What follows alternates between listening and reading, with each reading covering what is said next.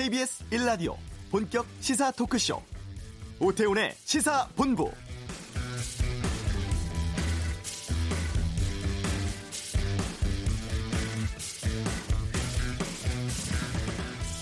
조금 전인 11시 16분 강원 동해시 동쪽 해역에서 규모 4.3의 지진이 발생을 했습니다. 진앙지는 동해시에서 북동쪽으로 54km 떨어진 해역이고요. 강원 동해안 지역의 진도 4, 강원 산지, 경북 북동 쪽에선 진도 3의 진동이 감지됐습니다. 진도 4 정도면 대부분의 사람이 진동 느끼고 집기나 창문이 흔들리는 정도의 진동인데요. 혹시 모를 여진 등 추가 속보 들어오면 바로 알려드리도록 하겠습니다. 오늘이 4.19 혁명 59주년 기념일입니다. 오전에 4.19 민주묘지에서 기념식 허행됐죠. 그리고 내일은 장애인의 날입니다. 최근 국민 10명 중에 7명이 장애인과 비장애인이 함께 사는 게 공동체 성숙에 도움된다고 답했지만 정작 내가 사는 동네에 장애인의 공간이 생기거나 자녀 학교에 장애인이 다니는 것에 대해선 한참 낮은 찬성률 보였다는 조사 결과도 나왔습니다. 오태훈의 시사본부 장애인의 날을 맞아서 기획 인터뷰 준비했습니다. 평창 동계 패럴림픽 경기장에서 또 최근에는 패션쇼 현장 등에서 장애인식 개선을 위해 애쓴 특별한 분과 함께 말씀 나눠보겠습니다. 정치 현안에 대한 비평과 전망 정두원의 시사점에서 살펴보겠습니다. KBS 라디오 오태훈의 시사본부 지금 시작합니다.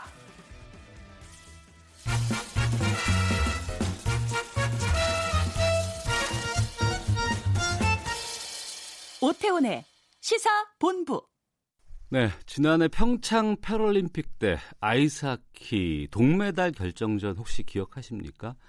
이탈리아를 1대 0으로 꺾고 우리가 동메달을 땄습니다. 그 당시에 엉엉 울었던 한 분이 계신데요. 바로 한민수 선수입니다.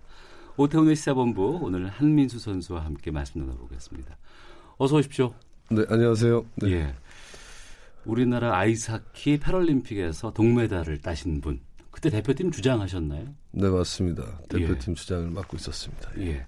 썰매하키라고도 하던데 먼저 장애인이 아이스하키 어떻게 하는 건지부터 좀 여쭐게요. 네, 저희 이제 뭐 썰매 하키라 그래서 예전에는 이제 sledge hockey라는 명칭을 가졌었는데요. 네.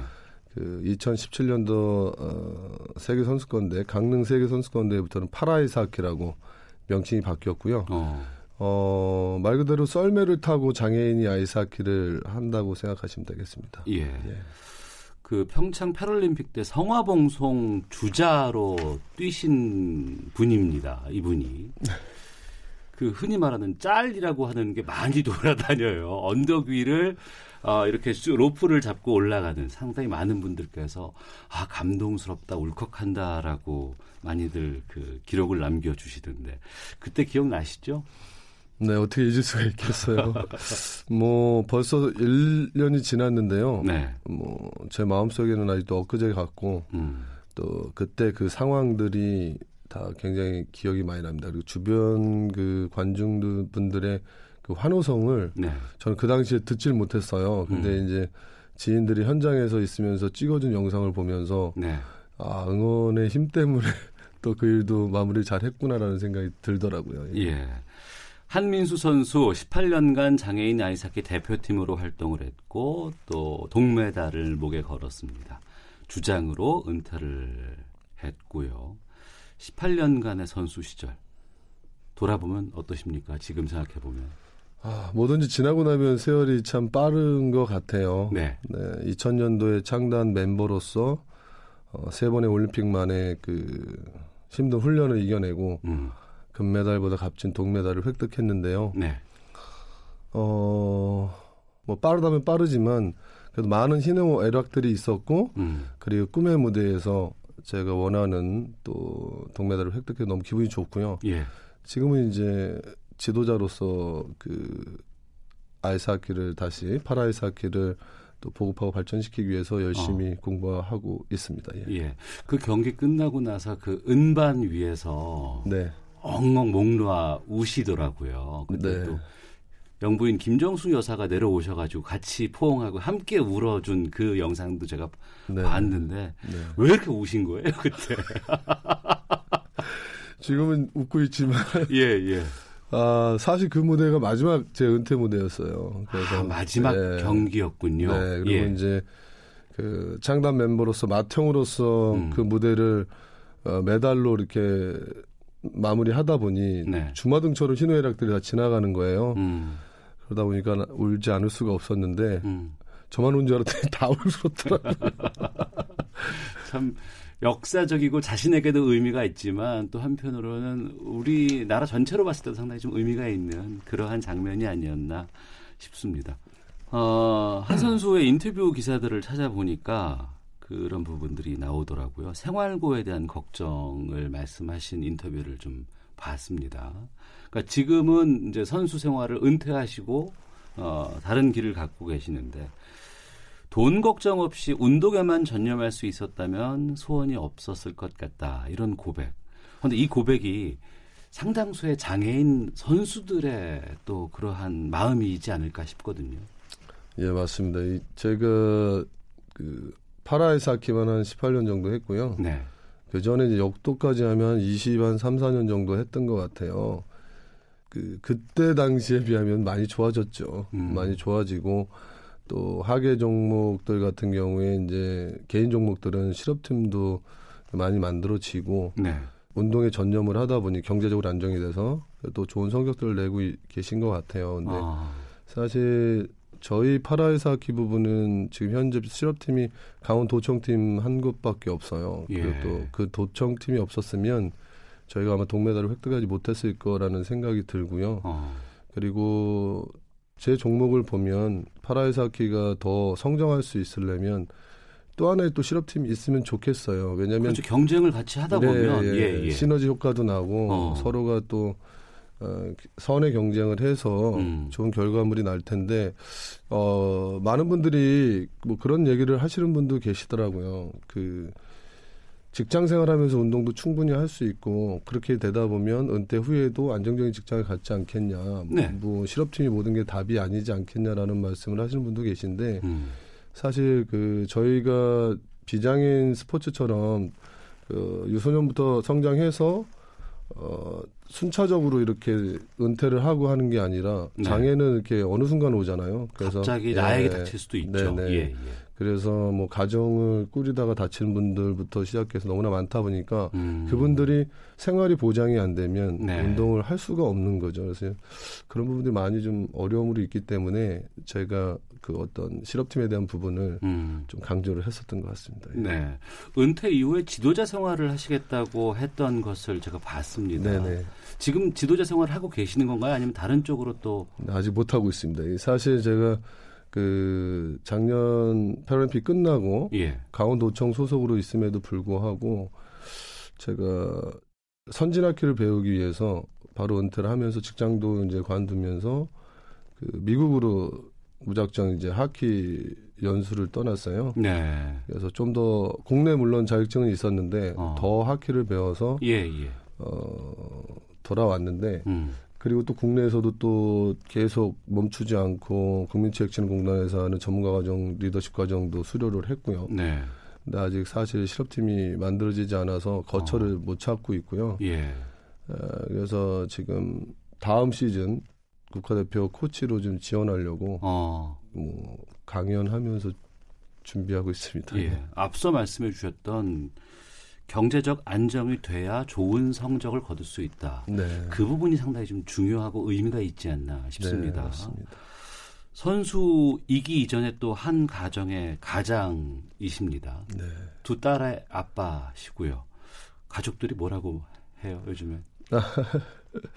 그 예전에 그런 적이 있었어요. 훈련이 끝나고 이제 집에 와 있으면 큰 딸이 저한테 그런 말을 했어요. 아, 1년에 300일 나가 계신 아빠 오셨네라는 말이. 그러니까 20년 가까이. 어, 무섭다. 네, 선수 생활을 하면서, 실업팀 예, 생활을 예. 하면서 이제 어. 객, 합숙소 생활을 하다 보니까. 예. 그 말이 좀 기분 나쁘게 얘기한 건 아닌데, 어. 뭔가, 아, 내 가장으로서 가족들 희생이 많이 따는구나라는 걸 좀 생각을 하게 됐어요. 그래서. 예. 제가 그런 별명까지 갖고 있는데 요즘에는 좀 더 가족들하고 함께 하려고 어. 노력하고 있습니다. 예, 한민수 선수와 함께 말씀 나누고 있는데요. 저희 잠시 좀 교통 정보 듣고 와서 계속해서 말씀 이어가도록 하겠습니다. 네. 곳곳에 작업 여파를 받는 곳들이 있습니다. 올림픽대로 공항 쪽 서울교 부근에서 4차로를 막고 작업을 하고 있는데요. 여파로 동작 지나서부터 밀리고 있습니다. 이후로 행주대교 부근에서도 작업 여파를 받고 있고요. 고속도로에서는 제2경인 고속도로 성남 쪽으로 서창 분기점 부근에서 작업을 하고 있어서 문학부터 4km 구간에서 밀립니다. 중부 내륙간 고속도로 창원 쪽 감곡부터 정체가 심한데요. 감곡에서 충주 사이 두 개 차로를 막고 작업을 하고 있습니다. 20분 넘게 걸리고 있어서 미리 우회하셔야겠습니다. KBS 교통정보센터에서 박소영이었습니다.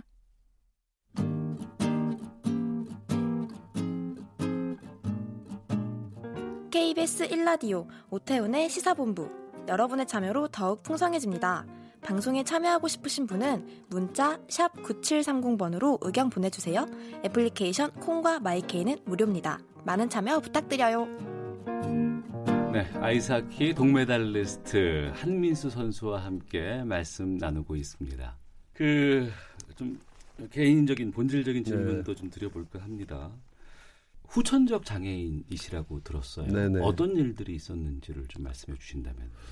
저 같은 경우에는 이제 그 보통 이제 태어나서 돌이 되면 걷잖아요. 네. 근데 제가 걷지를 못했대요. 어. 그래서 어, 왜 그러지 이제 하다 좀더 기다려 보지 했는데도 한 또 두 살 가까이도 못 걷으니 이제 뭐 병원에도 가고 했던 유마티스 관절염이라는 병명을 받은 거예요. 아이가. 그러니까요. 저도 좀 이해가 잘 안 되는데 예. 굉장히 성숙됐나 봐요 제가. 어.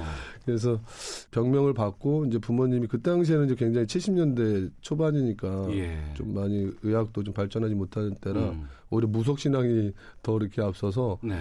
그뭐 구술하고 또뭐 구술했더니 뭐 또 어느 어느 가서 침쟁이한테 침을 맞고 그 어. 그 거기 가서 또 침 돌파리를 만나서 어. 또 신경을 건드려 가지고 예. 더 악화가 된 거죠. 어. 그래서 이제 다리를 짚으려고 하면 아프고 아프고 하니까 음. 어, 안 짚게 되고 그러다 보니까 무릎이 굳어서 이제 크러치 생활을 짓고 결혼하기 전까지 네. 생활을 했었죠. 예. 그러니까 어렸을 때부터 생활의 불편이 계속 있는 예, 상황이었네요. 예, 예, 그럼에도 불구하고 운동을 계속 하신 특별한 이유가 있어요? 그 제가 그 좀 발달하는 소리를 많이 들어요. 어, 요즘에 예, 뭐 예. 올림픽 이후에 울보 주장 뭐 이렇게 많이 얘기들을 하지만 네. 반면에 네. 웃음이 굉장히 많은데요. 음. 제가 지난 학창 시절을 보면 그 사진들을 이렇게 지켜보면 항상 웃고 있더라고요 그때도. 예. 왜 그런가 이렇게 생각해 보니까 저희 친구들이 그 당시에 축구 그 당시 친구 축구들을 많이 했어요. 예, 예, 예. 근데 너는 장애가 갖고 있으니까 축구 저기 앉아 있어 이런 식이 아니라 음.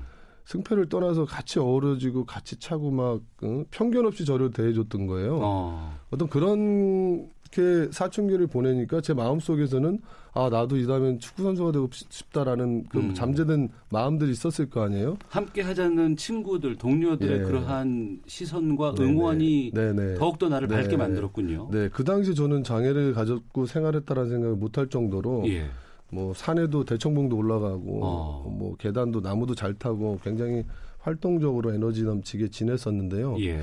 그렇게 직장 생활을 하고 크러치를 짚고 생활을 이렇게 하다가 갑자기 27살 될 때, 어, 나도 장애인 스포츠 한번 해볼까? 스스로 제가 이제 음. 마음을 갖게 됐는데요. 결론은 제가 운동을 참 좋아했었구나라는 생각과 네. 또 장애인 저를 편견 없이 대해준 우리 친구들 덕분에 음. 제가 또 이렇게 자연스럽게 운동을 받아들이지 않았나 싶습니다. 예. 그렇게 해서 역도를 시작하신 건가요? 아, 예, 맞습니다. 어. 너무 잘하시는데. 아, 다 확인해 봐야죠. 예, 예. 그 역도로서도 상당한 성과, 성적을 거뒀었습니다. 네, 뭐 꼭 그렇진 않지만 예. 열심히 했습니다. 예. 음. 근데 왜 갑자기 아이스하키로 바뀌신 거예요? 제가 처음 시작한 게 이제 역도로 이제 시작을 하고요. 그 다음에 이제 키가 크니까 휠체어 농구도 좀 하게 되고. 네. 두 가지를 이렇게 병행하고 있는데 지금은 돌아가셨지만 고 이성근 감독님께서 어, 파라이사키를 창단할 때 팀 운동이니까 농구 선수 주축으로 좀 뽑았어요. 어, 팀 네, 운동이라. 예. 예. 또힘 좋은 역도 선수도. 그래서 음. 저는 역도랑 농구를 같이 했기 때문에 음. 오셔서 아이스하키 좀 해보지 않을래라는 권유를 해주셔서 네. 솔직히 처음에 거절했어요. 뭐, 어, 음. 어, 너무 힘들고 재미가 없더라고요. 근데 음. 하다 보니 그 그때 일본이 초청해서 갔는데 세계 1위 노르웨이 팀하고 한일 저기 일본 팀하고 경기를 하는 모습을 보고 네. 어떻게 저렇게 화려하게 멋있게 운, 멋있는 운동이 이 아이스하키지라는 걸 느꼈어요. 그래서 음. 그때 이제 그 농구 접고 네. 역도랑 같이 하다가 역도도 내려놓고 이제 파라이사키만 하게 됐는데 네. 뭐, 뭐 이유가 있겠어요. 제가 신체적인 거나 또 저의 체질적인 거나 좀잘 음. 맞아서 제가 예. 더 좋아해서 어. 선택한 것 같습니다. 예. 지금도 청취자께서는 지금 모습을 못 보시지만 몸이 상당히 좋으세요. 네, 감사합니다. 그러니까 꾸준히 자신을 좀 단련시키고 네. 이런 활동들 그리고 네. 또 이제 외향적으로 많이 생각을 하고 하기 네. 때문에 장애가 나에게는 부담이 되지 않는다라는 것들을 많이 네. 해 오신 것 같은데. 네. 근데 그 와중에 죄송합니다만 네. 절단 경험을 당하신 거 아닙니까? 맞습니다. 그 이야기도 잠깐 좀 해주시죠.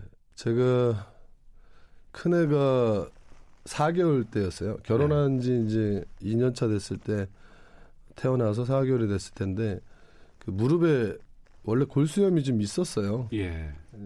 목발을 짚고 어렸을 때부터 생활을 하다 하니까. 보니까 이제 빗길에 눈길에 미끄러지면서 무릎을 계속 어. 부딪힌 거예요. 땅, 예, 예. 땅 바닥이랑 물이 찼다 빠졌다 하면서 골수염이 생겼는데 음. 그게 이제 첫 4개월 때 이제 허벅지로 전이가 됐어요. 어. 그래서 아, 이 병원 가면 자르겠구나라는 생각이 들어서 자르기가 싫더라고요. 그래서 집에서 한 2주 끙끙 앓다가 음. 막그 허벅지에서 고름이 나와서 이제는 안 되겠다 해서 갔더니 어 그런 심한 말씀 하시더라고요. 주, 지금 자르실래요? 죽으실래요? 그래서 죽을 수는 없으니까 가장이로서 그래서 어 자르는 걸 선택을 해야만 했는데 사실 그때도 자르지 자르기 싫었었어요.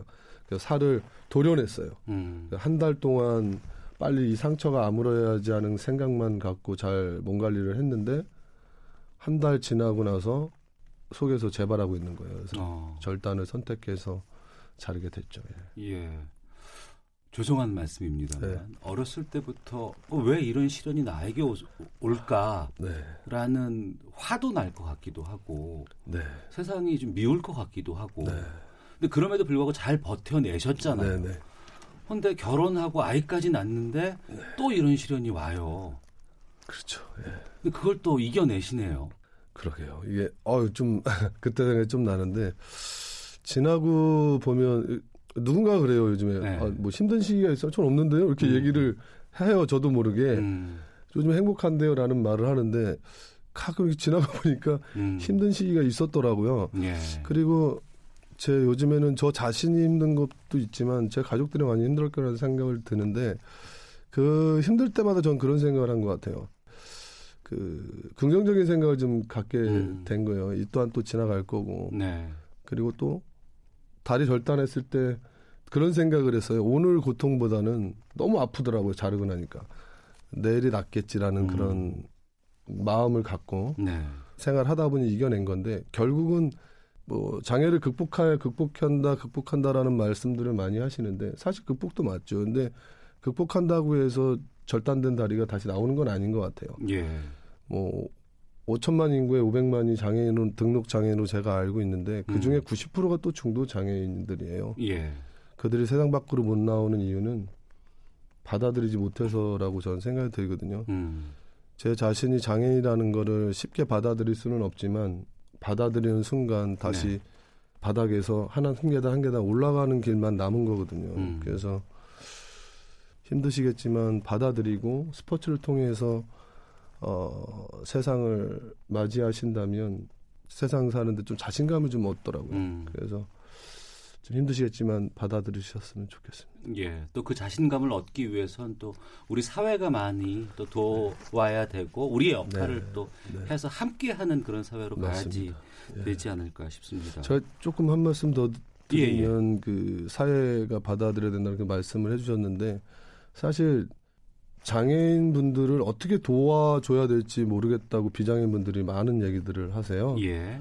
뭐 처음부터 끝까지 다 도와줘야 되는지 그러다 보면 뭐 아 됐다고 오히려 음. 장애인 당사자분들이 더 화내시고 그런 경우를 많이 보다 보니까 당황스럽다고 사실 경험을 안 하시는데 어떻게 장애인들의 마음을 아시겠어요. 예.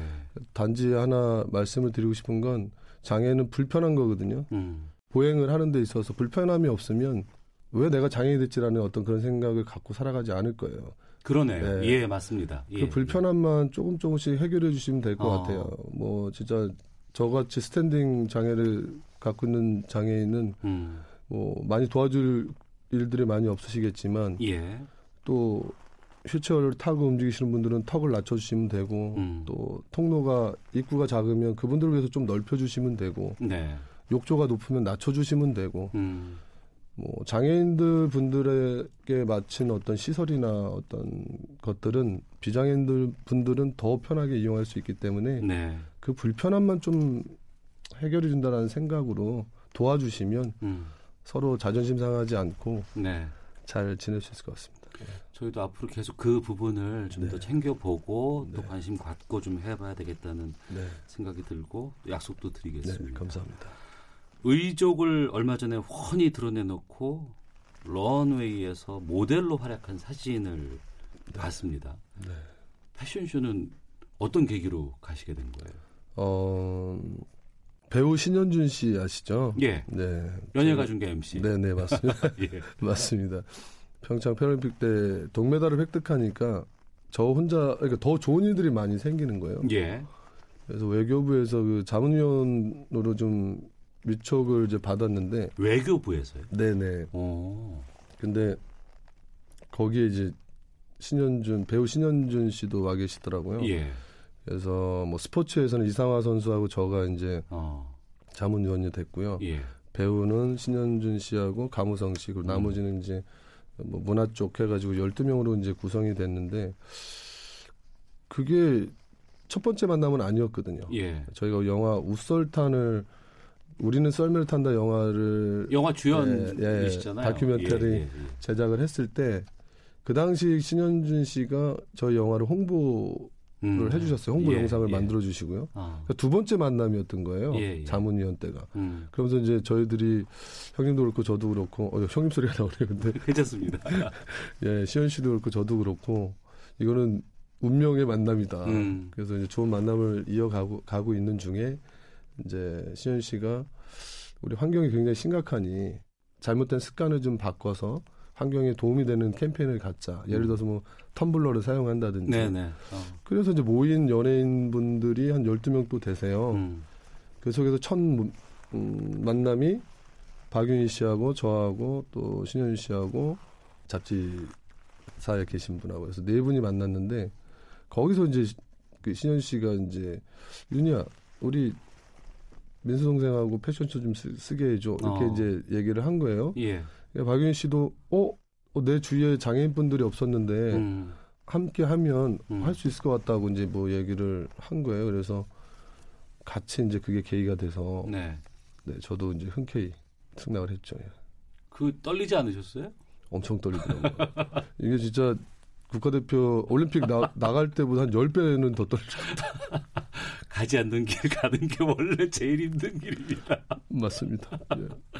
알겠습니다. 아, 살다 보면 누구나 이제 타민수 선수처럼 예기치 않은 장애에 맞닥뜨릴 수 있습니다. 또 그런 상황이 오면 좌절하지 않고 이제 이겨내야 하는 것인데요. 그런 점에서 좀 저희 청취자들께 하실 말씀 있으실 것 같습니다. 네. 제가 그 은퇴 후에 지도자가 돼야 되겠다라는 생각도 가졌지만 또 하나 그 장애 인식 개선 강연가가 되고 싶은 마음도 있었어요. 강연가. 예, 예. 예. 그 이유가 어떤 영리를 떠나서 5천만 인구의 500만이 중도 장애 아, 장애인이고 그리고 중도 장애가 90%잖아요. 그분들이 원해서 장애인 된 거 아니잖아요. 대다수가 다 교통사고가 굉장히 많은데 다치는 건 순간인 것 같아요. 그리고 엎질러진 물은 담기 힘들고요. 네. 예, 그래서 그 신체 건강에 감사하시면서 음. 어, 장애인과 비장애인이 더 이상 편견 없이 네. 함께 더불어 살아가는 사회가 됐으면 좋겠습니다. 음. 예. 자 끝으로 어, 제가 시간 딱 드리겠습니다. 네. 음, 앞서 말씀하셨던 날카로운 우리 딸 네. 오랫동안 함께 해준 아내에게 네. 음성 편지. 으아! 괜찮아요. 시간 네. 드릴게요. 예. 네. 그 사랑하는 딸 큰딸 한소연 또 한소리 그리고 또 사랑하는 저의 집사람 민순자 여러분들의 어떤 희생이 없었으면 제가 이 자리에 그 메달리스트로서 울보 캡틴 한민수로서 없었을 거라는 생각이 듭니다. 앞으로 지금도 그렇지만 앞으로도 서로 행복하게 건강하게 잘 살았으면 좋겠습니다. 본가족 화이팅! 사랑합니다. 예. 제가 지금 봉이라고 얘기한 게 예. 저보로 별명이 봉이래요. 봉가족이 봉? 봉? 아 나는 봉이 할 때 봉. 네, 뭐 아. 절, 별, 별로 의미는 없는데. 알겠습니다. 아, 오늘 말이 잘 안 나오네요. 이 시간에. 아니, 충분히 저희 어. 많이 들었어요. 그리고 네. 잘 해주셨습니다. 자, 오태훈의 시사본부 역경 끝에 패럴림픽 아이스하키 동메달리스트가 되셨고 지금은 강연을 통해서 장애인들의 인식 개선에 대해 많이 앞장서고 있습니다. 강연 활동을 펼치고 있는 한민수 선수와 함께했습니다. 오늘 말씀 고맙습니다. 예, 감사합니다. 헤드라인 뉴스입니다. 경품으로 환심을 산 뒤 초등학교 여학생의 몸을 만진 50대 남성에게 징역형이 선고됐습니다. 트럼프 미국 대통령이 다음 달 25일부터 나흘간 부인 멜라니아 여사와 함께 일본을 국빈 방문한다고 스가 요시히데 일본 관방장관이 정례 브리핑에서 공식 발표했습니다. 마약 투약 혐의로 구속영장이 청구된 강남클럽 버닝썬 이문호 대표와 버닝썬 영업사원 출신 중국인 여성 A씨, 일명 애나가 영장심사에 출석했습니다. 제59주년 4.19 혁명 기념식이 각계 대표와 4.19 혁명 유공자, 일반 시민 등 2,500여 명이 참석한 가운데 오늘 오전 국립 4.19 민주묘지에서 열렸습니다. 지금까지 라디오 정보센터 조진주였습니다.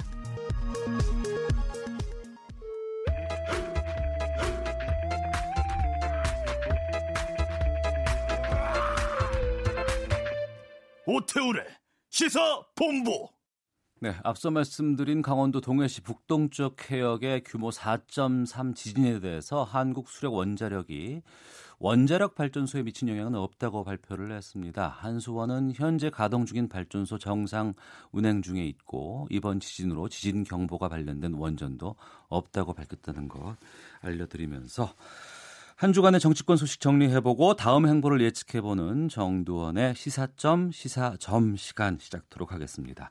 정두원 전 의원을 연결하겠습니다. 안녕하십니까? 네, 안녕하세요. 예. 오늘 문재인 대통령이 이미선 문형배 헌법재판관 후보자를 임명할 것으로 보입니다. 네. 여기에 대해서 자유한국당이 임명하면 내일 서울 광화문에서 대규모 장외 집회를 열겠다고 예고를 했는데 어, 정부와 이런 제1야당의 강대 강의 대치 어떻게 보시는지요? 네, 아무래도 야당은 국민적인 저기 관심이 이제 부정적으로 이제 나오거든요. 여론조사상으로 보면 과반수 이상이 이미선 후보에 대해서 부정적으로 나오니까 네. 여론의 힘을 빌어서 아마 공세를 펴고 있는 것 같은데요. 네. 근데 지금까지 이제 인사 문제를 여러 차례 지금 곡절을 겪고 있는데 대통령의 이제 완고한 이미지, 불통 이미지를 이제 부각시키고자 하는 그런 의도 가 있겠죠. 예. 이러한 이 제일 야당의 대응은 적절하다고 보시는지요? 야당으로서는 지금 마땅히 이제 거의 여당에서는 야당을 무시하듯이 나오니까 네. 그것밖에 없다고 판단했는데 어. 뭐 장애 집회라고 그래봤자 뭐 얼마나 가겠습니까? 오래 가지 못할 것 같은데요. 어쨌든 대통령께서도 조금 양보하는 모습을 좀 보여줬으면 좋겠어요. 제 생각입니다만. 어, 대통령이 양보하는 모습이라 그러면 어떤 것들을 하면 좀 양보하는 모습으로 비춰줄 수 있겠습니까? 아니, 그 야당에서 청문회 보고서 채택을 네. 이제 못하고 그러면은 거기에 대해서 이제 그 다시 총부할 게 아니라 음. 다른 사람 재, 재청한다든가 이렇게 하는 경우도 있어야지 그냥 그렇다면 청문회를 뭘 하느냐 이런 무용론까지 나오잖아요. 예. 아, 그렇지 않으면 적절한 음. 후보를 좀 추천하든지 음. 이제 적절하지 않다고 많은 사람들이 판단하고 있잖아요. 예. 방금 속보가 들어왔는데요. 문재인 네. 대통령 네. 그 중앙아시아 순방 도중입니다만 두 헌법재판관에 대해서 전자 결자로 지금 임명안 제가 했다는 속보 들어왔네요. 네, 그럴 것 같더라고요. 예, 알려드리 듣고 아이고 다음 주제로 가보겠습니다. 다룰 게 좀 많아서 바른미래당 의원총회가 어제 있었습니다. 음, 시작부터 실랑이가 계속됐고 어제 의총 어떻게 보셨어요? 별로 보기 좋지는 않죠. 예, 예. 벌써 이 하루 이틀이 아니고 계속 이렇게 혼란스러운 모습을 보이고 있는데 네. 에, 결국은 헤어질 걸 가지고 이제 저렇게 서로 끄는 이유가 이제 이상돈 의원도 얘기했듯이 네. 재산 문제가 아니냐 이런 말이 나올 정도로 음. 지금 불필요한 지금 저 싸움을 계속하고 있는데요. 네. 이 저는 어차피 헤어질 거라면 깨끗하게 헤어지지 왜 저러고 있는지 이해가 잘 안 갑니다. 음. 이전부터 정도원 의원께서는 바른미래당은 뭐 없어질 네. 당이다 뭐 이렇게 얘기는 많이 하셨는데 네. 지금 몇 가지가 지금 말씀하신 그 이상돈 의원 서로 나가라 하는 이유가 정당 보조금 50억 때문이다라는 의견 내놨거든요. 이 당의 보조금이라든가 당의 재산 이런 게 좀 중요합니까? 어, 당연하죠. 그큰 이유 중에 하나죠. 예. 그러니까 이제 성질 급해서 먼저 나가는 사람이 손해거든요. 아, 성질 급해서 먼저 나가면 손해다. 네. 그러니까 서로 지금 누가 오래 버티냐 그 싸움을 하고 있는 거죠. 음. 그러니까 다시 만 정리를 하면은 네. 바른 정당 출신 의원들은 지금 자유한국당으로 가고 싶고 네.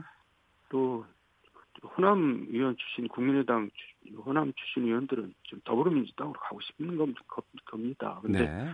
개별적으로 가자니 이제 받아줄 것 같지 않고 그러니까 그룹을 지어서 어. 뭔가 당대당 통합 형식으로 해서 가고 싶은 거죠. 예. 그런 그런데 이제 어차피 서로 뜻이 다르니까 헤어질 게 뻔하잖아요. 그런데 음. 왜들 저러고 있는지 국민으로서는 답답하죠. 그러니까요. 예. 네. 뭐 서로가 뭐 동상이몽으로 빨리 나가서 정착하고 싶은 마음은 있는 것 같은데 음. 먼저 나가게 되면 또 손해니까 이게 또 오래 지속될 수도 있지 않을까 싶기도 한데요. 어떻게 보시는지. 네. 결국 어떤 형태로 깨질지는 모르지만 깨지는 건 확실하고요. 예. 또 뭐 예를 들어서 무슨 안철수 얘기도 하던데 안철수 대표가 온들 뭐 달라질 게 있겠어요. 어. 마찬가지라고 보는데요. 하여간 국민들은 이제 넌덜머리가 날 겁니다. 음. 계속 저런 모습 지켜보고 있다 보면. 예. 안철수 대표의 복귀 시기를 놓고 여러 가지 얘기가 나오고 있습니다만 정 전 의원께서는 와 봐야 별 의미가 없다라고 말씀하시네요. 무슨 의미가 있겠어요. 음. 안철수 의원은 지금 자기 한 몸 건사하기 힘든 상황이에요. 네. 그 본인이 지금 지역구 나가도 출마 당선이 확실치 않은데 음. 당을 어떻게 뭐 이래 이렇게 저렇게 뭐 당을 지금 좌지우지할 형편이 못 되죠. 예.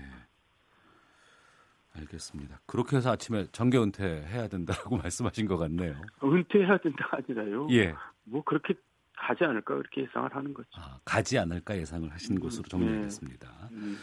오늘 검찰이 박 전 대통령 방문해서 형 집행정지 여부를 가늠할 건강 진단한다고 합니다. 어떻게 보십니까? 네. 이 부분에 대해서는?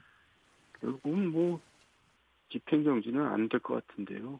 근데 저는 이제 과거에 이제 예를 보면요. 김대중 대통령 때 이제 결국 전두환 노태우 두 전직 대통령을 사면을 했거든요. 예.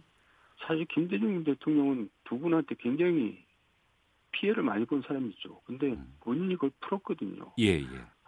물론 이제 경우가 뭐 같다고 할 수는 없지만은 음. 지금 박 전 대통령은 지금 석방을 해달라는 게 아니라 병가를 좀 달라는 거거든요. 병가. 네. 형 네. 집행정지는 병가일 것이다. 예. 병가죠. 예, 예. 어, 어쩌, 어쩌 풀어주는 게 아니라 음. 나중에 그만큼 더 살아야 됩니다. 네. 확정되면은. 네.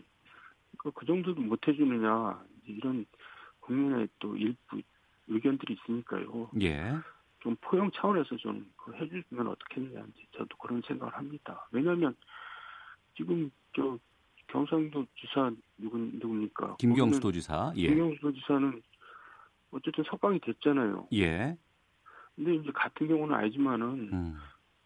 국민들이 볼 때 이제 너무 저기 한쪽으로 치우친 게 아니냐. 네. 사법과 음. 그런 판단할 수가 있죠. 물론 보석은 사법부가 하는 거고 형집행정지는 검찰이 하는 겁니다만은 네. 국민들은 그런 거 구분을 잘 안 하고 보죠. 음. 그러니까 포용 차원에서 형 집행정지는 네. 받아들여지는 것이 좋을 것 같다는 의견이신 거죠? 예, 그렇습니다. 알겠습니다. 아, 그리고 이제 총선 1년 남고 이제 여의도 정치는 이제 총선 체제로 들어간 것 같은데 여기에서 또 이해찬 민주당 대표가 총선에서 240석 발언 여기에 논란이 좀 일고 있습니다. 이 얘기를 자세히 들어보면 이제 덕담한 거더라고요. 그러니까 원외위원장들 놓고 이제 강연을 하면서 네. 여러분까지 다 당선돼서 돌아오면은 뭐 그렇게 된다 이제 그런 덕담 차원에서 한 얘기인데 음. 어쨌든 결과적으로는 이제 오만하게 비춰졌죠. 예. 근데 지금 이제 민생이 그렇게 쉽지 않은데 어. 총선 얘기에 이렇게 뭐 1년 남은 총선 얘기에 몰져 있는 것도 보기는 안 좋은 것 같아요. 네. 1년 남은 선거에 대해서 정부 여당 쪽에서 앞장서서 총선 이야기가 나오고 또 이제 네. 조국 수석의 뭐 등판 이야기도 나오고 이런 인상들은 어떻게 보세요? 글쎄 좀 너무 이제 좀 앞서가는 것 같죠. 네. 아, 지금 여러 국민들의 형편이 이렇게 좋지는 않단 말이에요. 네. 근데 뭐 선거 얘기하고 뭐 20년 집권 얘기하고 이런 거는 적절해 보이진 않아요. 음. 오만해 보이고요. 예. 마지막으로 그 네. 박지원 의원이 어제 방송에서 내년 총선에 대해서 네. 유시민 조국은 반드시 나온다 이런 전망을 했는데 정전 의원께서는 유시민 그 이사장에 대해서는 미리 말씀하신 적이 있었고 네. 이 박지원 의원 전망에 대해서는 동의하시는지요? 글쎄요, 그 두 분 마음에 달려 있는데 예. 저희가 뭐 이래라 저래라 얘기하는 게 좀 이상하긴 하지만은 저는 유시민 뭐 출마할 것 같고요. 네. 저 조국 수석은 학교로 돌아간다 그러지 않았습니까? 그러니까 본인 말을 존중해 줘야겠죠. 음, 알겠습니다. 여기까지 듣겠습니다. 음, 말씀 고맙습니다. 예, 예, 예. 예, 한 주간의 정치권 소식 정리해보고 다음 행보를 예측해보는 정도원의 시사점 마치겠습니다. 뉴스 들으시고 잠시 후 2부에서 이어집니다.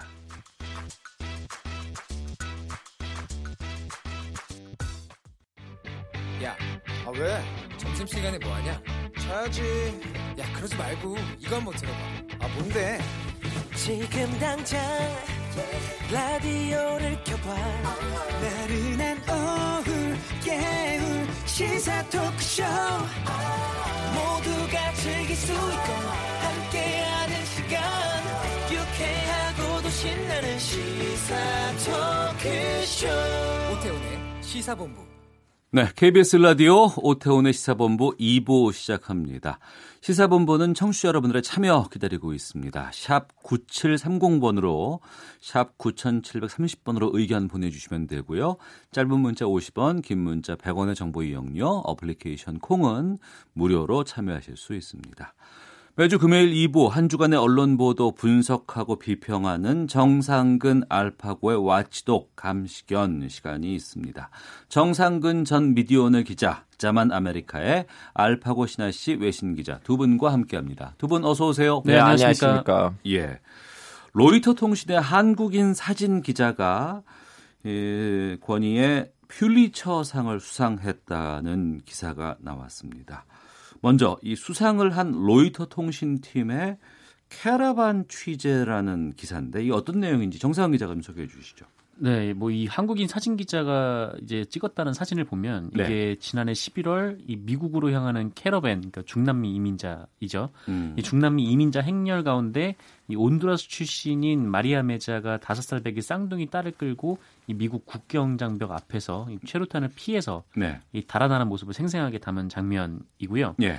또 이번에 이 퓰리처 상을 받은 분이 이제 김경훈 기자를 포함해서 로이터의 캐러밴 취재팀인데 취재팀이 단체로 받은 거예요. 네, 네 그렇습니다. 어. 2주 반 정도 이 난민들하고 동행을 하면서 네. 이 멕시코 시티에서 이제 미국과 멕시코의 국경까지 음. 같이 이동하면서 찍은 사진들이 이번에 수상을 했다라고 합니다. 예, 로이터 통신에서 사진 기자로 활동하고 있는 김경훈 기자가 소속돼 있는 그 팀이 이번에 퓰리처상을 받았는데. 네, 네. 퓰리처상 하면 뭐 기자들의 노벨상이라고 불린다. 언론인들에게는 상당한 영예로 꼽히는 네. 것으로 저는 들었습니다. 네. 외신에서도 이 퓰리처 상에 대한 무게가 상당하죠. 아니, 왜냐면 정통으로 따지면 제일 오래된 상이거든요. 1917년부터 주기가 시작하는 상인데 음. 그래서 지금 현재 기자들한테 주는 상으로 따지면 족보가 제일 깊은 음, 네. 예, 배경이 제일 에, 오래된 음. 상이긴 하지만 네. 근데 최근에 와서 그 부문이 항목이 너무 올라 올라갔어요. 증상됐어요. 그게 무슨 말이에요? 왜 예를 들면 그 보도상이었는데 네. 최근에 와서 뭐 속보상, 사진상, 그, 그 뭐라고 해야 되나 특집상, 다음에는 초사전상, 시상, 소설상 이렇게 여러 가지 그 어떻게 보면 시상이라고 하는 게 포엣 그렇죠, 그렇죠. 그 어, 시인들한테 시, 예, 예, 예. 제일 멋진 시를 쓰는 아는 시인한테 주고. 어.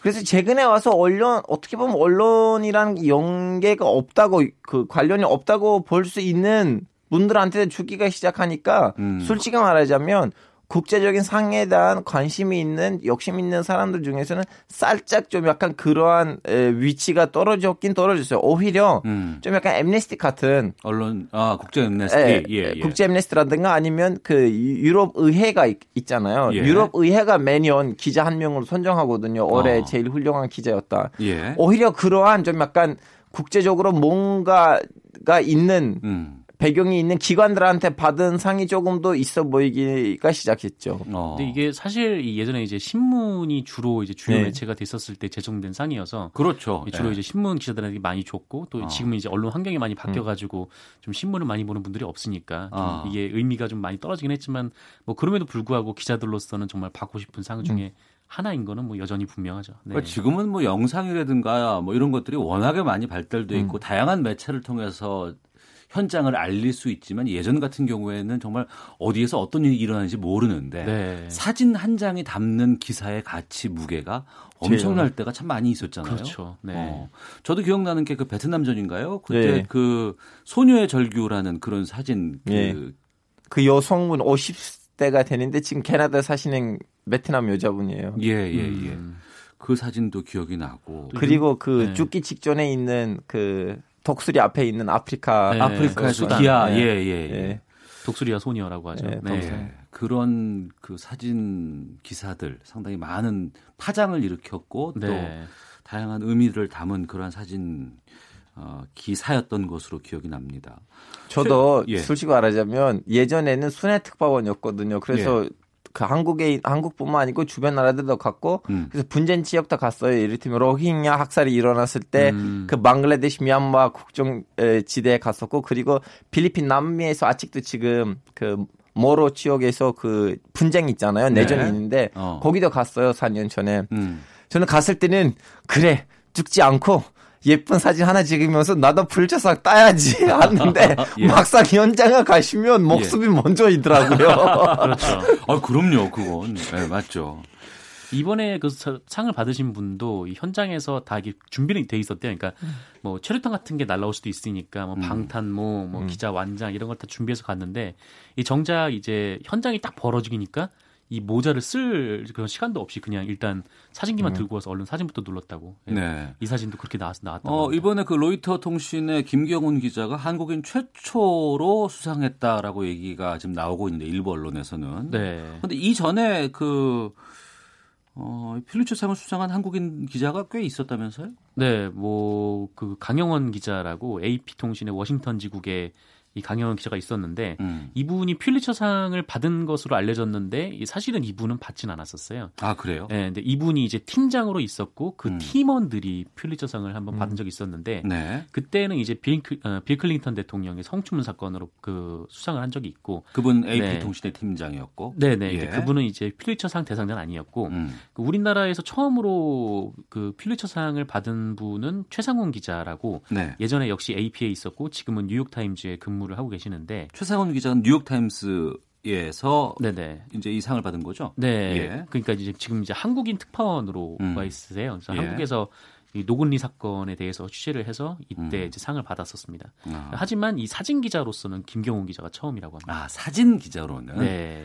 알겠습니다. 정상근 전 미디어오늘 기자, 자만 아메리카 여기 한 가지 더 붙이고 예. 싶은 건 뭐냐면 사실은 이제 한국인 기자가 음. 이렇게 로이터의 AP를 통해서 상을 따는 것보다는 이제서 지금 한국의 이제 그 기업들이 전 세계적으로 올라가고 있고 우리 언론 그렇죠. 우리 이제 한국 언론을 통해서 따야지 조금 더 의미 있는 거 아닐까. 왜냐하면 음. 우리는 더 이상 이렇게 사대 통신한테 의존하는 거 아니고 네. 한국 언론 자체가 이제 자기 외신 포더를 자기 스스로 이렇게 생산할 수 있는 위치에 오르고 거기서 이제 이때 이제 한국 언론을 통해서 따야지 더 좀 약간 멋있지 않을까 싶어요. 음, 저도 같은 생각인데 네. 이제 예전에 그 유월항쟁을 대표하는 그렇죠 그 사진 저도 그 찾고 있었는데 방금 네. 못 찾았어요. 그 사진도 굉장히 좋은 사진임에도 네. 불구하고 이게 아무래도 좀 한국이라는 지역적 특성이 있으니까 음. 음. 미국에서 주로 보는 주, 는 상이잖아요. 그러다 네. 보니까 이 한국 언론들은 잘 안 보는지 네, 아직 한국인 어, 한국 매체에서는 아직 수상자는 안 나왔습니다. 알겠습니다. 소개하다고 말씀하셔가지고 예. 네. 미디어 비평 와치도 계속 가도록 하겠는데요. 국내 언론에 대해서 저희가 좀 여러 가지 쓴소리도 많이 좀 네. 내곤 했었는데 네, 간만에 네. 좋은 언론 관련 소식이 있다고 하는데 정상 기자가 좀 소개해 주시죠. 네, 뭐 언론 자유 지수가 상승했다라는 소식인데 네. 국경 없는 기자회가 매년 뭐 이 나라의 언론 자유도를 측정을 해서 순위를 매겨서 하는 그 발표를 하는 차트가 있어요. 이게 네.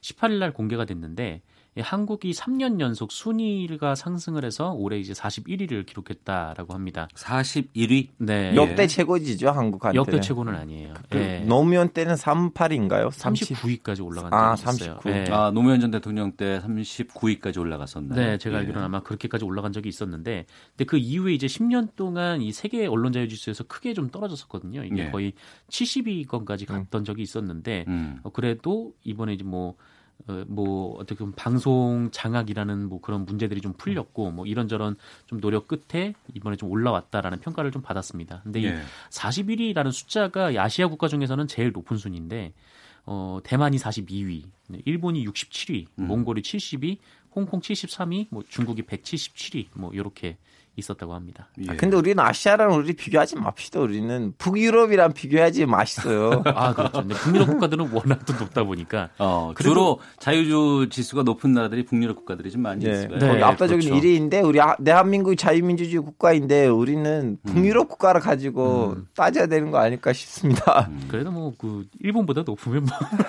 알겠습니다. 네. 자, 다음 소식으로 가보죠. 중앙일보 뉴욕 특파원이 쓴 컬럼의 상당수가 그 미국 월스트리트 저널의 사설을 베껴 쓴 것으로 확인돼서 논란되고 있습니다. 아, 제일 웃겨요.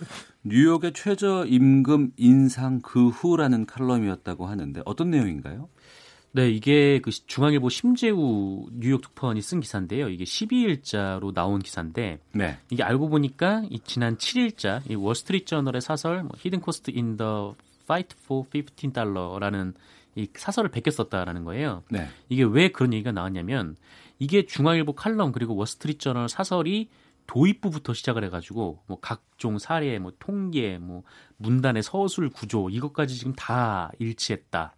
나기 때문에 지금 표절 음. 논란이 나왔고 네. 다 똑같다가 비슷하다가 이제 마지막 문장만 조금 달랐는데 마지막에 이제 문재인 정부의 최저임금 정책을 좀 애둘러 비판하는 내용이 음. 좀 추가로 들어간 것 말, 말고는 거의 대부분 유사했다라고 합니다. 그러니까 이게 기사 인용이라든가 뭐 출처를 밝히는 기사 음. 이런 것을 넘어선 표절이라고 판정이 된 건가요? 그러면? 네, 왜냐하면 이게 출처를 밝히지 않았고, 예. 네, 거의 구조 문단 문장 전체가 다 구조가 일치했기 때문에 어. 네, 이게 표절로 좀 보이는 그런 상황입니다. 외신 베껴쓰기 이런 거 알파고 기자는 어떻게 판단하세요? 지금 여기서 더 위기가 외신을 뺏겨 쓰는 거 아니고 이거 사설이잖아요. 사설. 음. 사설이니까 그 문제. 아, 사설이 아, 단순히 뭐냐? 그냥 뭐 하나의 그 사건인 기사라든가 이런 것들을 어, 좀 비슷하게 쓴 게 아니고 그렇죠. 사설이다. 사설이다. 사설이 뭐냐면 나는 이 주제에 대해서 나의 개인적인 생각. 네. 근데 남의 글을 갖다 이렇게 하시면 음. 나의 생각이 없다는 말이 아닌가요? 왜냐하면 그렇죠.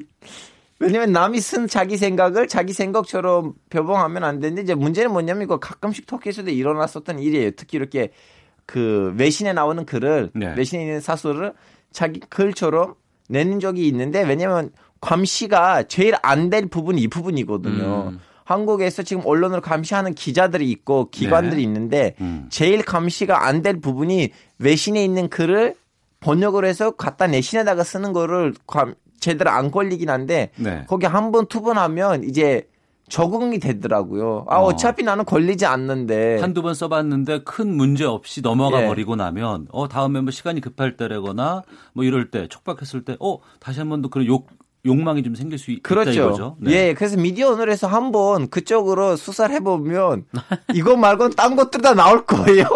아, 여기뿐만 아니라 다른 예. 곳에서도 예. 이런 것들이 좀 있을 수 있다라고 좀 예측하시는 예, 예. 거예요. 아, 봤어요? 아니 우리 봤어. 언론사에서 예전에 그런 일이 있었거든요. 그 예, 우리가 예, 예. 어. 터키에서 너무 유명한 교수를 우리 언론사에다가 영, 영자 신문에다가 예. 사설 논설 위원으로 받아들였는데 음. 한번 글이 거슬려요. 나 어디서 이 글을 본 것 같다고 해서 음. 우리 편집장이 음. 와싱턴 포스트를 봤는데 거의 똑같이 베껴 쓴 거예요. 편집장이? 음. 아니 편집장이 그걸 눈, 아, 눈 인지를 해서 예, 그래서 예. 그 교수님의 옛날 글들을 봤는데 네. 거의 글 두 개 세 개 중에 하나는 무조건 와싱턴 포스트나 아니면 뉴욕 타임스에서 베껴 쓴 거였어요. 음. 그래서 이거 한번 진짜 미디어널에서 한번 그 따져 보면 큰 대물이 나올 겁니다. 네. 청취자 9196님 알파고 기자의 통찰력 지지합니다. 아, 니디의 송풀 나왔어. 니디의 송풀 나왔어요. 항상 앞을 당했는데. 그러면 이렇게 지금 베껴쓰기 표절 같은 것이 드러났어요. 네. 중앙일보에서는 어떻게 조치를 취했어요? 사과를 했고요. 뭐 예. 뭐 처음에는 온라인을 통해서 사과했다가 그다음에 지면을 통해서 사과를 했고 음. 이 담당자를 그러니까 워싱턴 특파원이죠. 네. 직무 정지를 시켰습니다. 어, 네. 직무 정지면 국내로 송환되는 거 아닌가요? 아마 곧 송환이 되지 않을까. 아, 뭐 소환이라는 말을 쓰지 네. 맙시다. 왠지 어. 범죄자 취급이긴 한데 돌아오겠죠. 예, 아, 돌아오겠죠. 예. 네. 수정하겠습니다. 그러니까 언론사별 조사가 필요한 상황은 아닌가 싶어요. 지금 알파고 기자가 지금 그 여러 가지 음. 의견을 줬는데 어떻게 보셔요? 네, 사실 뭐 제가 봤을 때 이 특파원 체제의 가장 우리나라 언론에서 이 특파원들의 가장 큰 문제점이 어떤 전문가이기 때문에 특파원으로 파견되는 일은 거의 없다라는 아, 그리고 제일 큰 문제. 방송사는 잘 모르겠는데 일단 신문사 같은 경우는 좀 그렇거든요. 그러니까 이 특파원이라는 자리가 뭐 어떤 일종의 좀 보상 같은 느낌이 있어요. 그러니까 네. 우리나라 이제 신문사에 근무하는 이제 기자 같은 경우에는 음. 그러니까 뭐 좀 계속 열심히 일하다가 이제 뭐, 뭐 사주 사주가 있는 회사에서는 뭐 사주 눈에 잘 띄어서 이렇게 워싱턴 같은 데로 가면은 거기서는 다 체류비 같은 게 나오기 때문에 음. 월급은 또 그대로 또 모을 수도 있고 네. 또 거기에서 뭐 아이들을 뭐 외국 일종의 유학 같은 거를 음. 같이 부모와 같이 할 수도 있는 거죠. 그러니까 예. 일종의 좀 그런 개념, 그러니까 뭔가 좀 쉬어가는 개념 혹은 뭐 더 나은 뭐 승진을 위한 발판 뭐 요 정도 개념으로 해석이 되고. 그것도 나라에 따라 달라요. 제가 지금 언론사 이름을 안 밝힐 건데 제 아는 선배 한 명이 네. 한 명이 국내 한국 기자인데 네. 카이로 특파원으로 가셨어요. 네. 카이로 이집트. 예. 카이로면은 파견된 데가 몇 군데 없어요.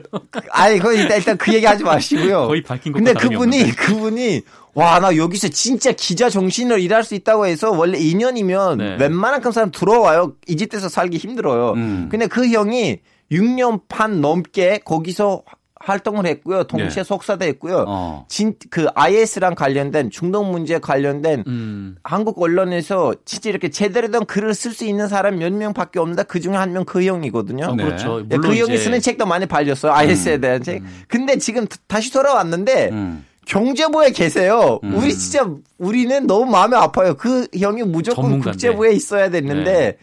하여튼 한국 언론에 이런 문제가 있어요. 국제부 전문가를 키워주진 않아요. 네. 그러니까 그 부분인데, 그러니까 이제 특파원 하면 그 지역의 전문가로 그 네. 지역을 잘 알고 그 지역의 언어라든가 이런 부분들에 대한 특화된 것들을 많이 좀 있는 사람을 배치해야 됨에도 불구하고 특정 지역에 따라서는 이것이 그냥 포상, 영전 이런 차원으로 가게 되는 게 있거든요. 음. 특히 이제 미국 워싱턴 특파원 같은 경우, 뉴욕 특파원 같은 경우가 네. 상당히 좀 그런 정치부 출신에다가 그렇죠. 글로 가는 게 가장 큰 제1 선결 조건이라든가 뭐 그렇죠. 이런 잘 나가는 순위 뭐 이렇게 근데 여기서 예외가 한 가지 있나 빨리 마무리해 드릴게요. 중앙일보하고 조선일보는 그나마 여기에다가 예민해요. 왜냐하면 음. 유럽 특파원을 보낼 때 프로 잘하는 사람을 보내주고 네. 중동에 가이로 아니면 야루살렘 그 텔아비브 음. 이스라엘에다가 보낼 때는 아랍어나 아니면 이스라엘 말 그 히브리어 아는 사람을 보내고 전문가를 키우려고 노력해요. 음, 알겠습니다. 예, 인정해야 됩니다.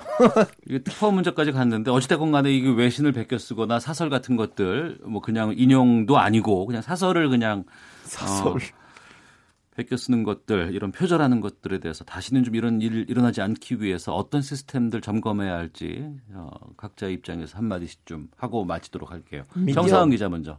저는 뭐 적어도 뭐랄까 이제 특파원을 파견을 할 때 이 언론사 내부에서 시험이라도 좀 봐야 되는 거 아닌가라는 생각을 좀 들어요. 그러니까 음. 어, 각 본인이 그 특파원으로 가서 뭐 어떤 건을 취재를 할 건지 또 네. 어떤 분야에 관심이 있고 또 그 나라의 전문성이 좀 얼마만큼인지 이 부분을 좀 검증을 하고 좀 언론사에서 음. 보냈으면 좋겠다라는 생각이 듭니다. 알파오 기자. 미디어 오늘은 국내 기사들만 아니고 특파원들까지 감시해 줘야 되는 거 아닐까 싶어요.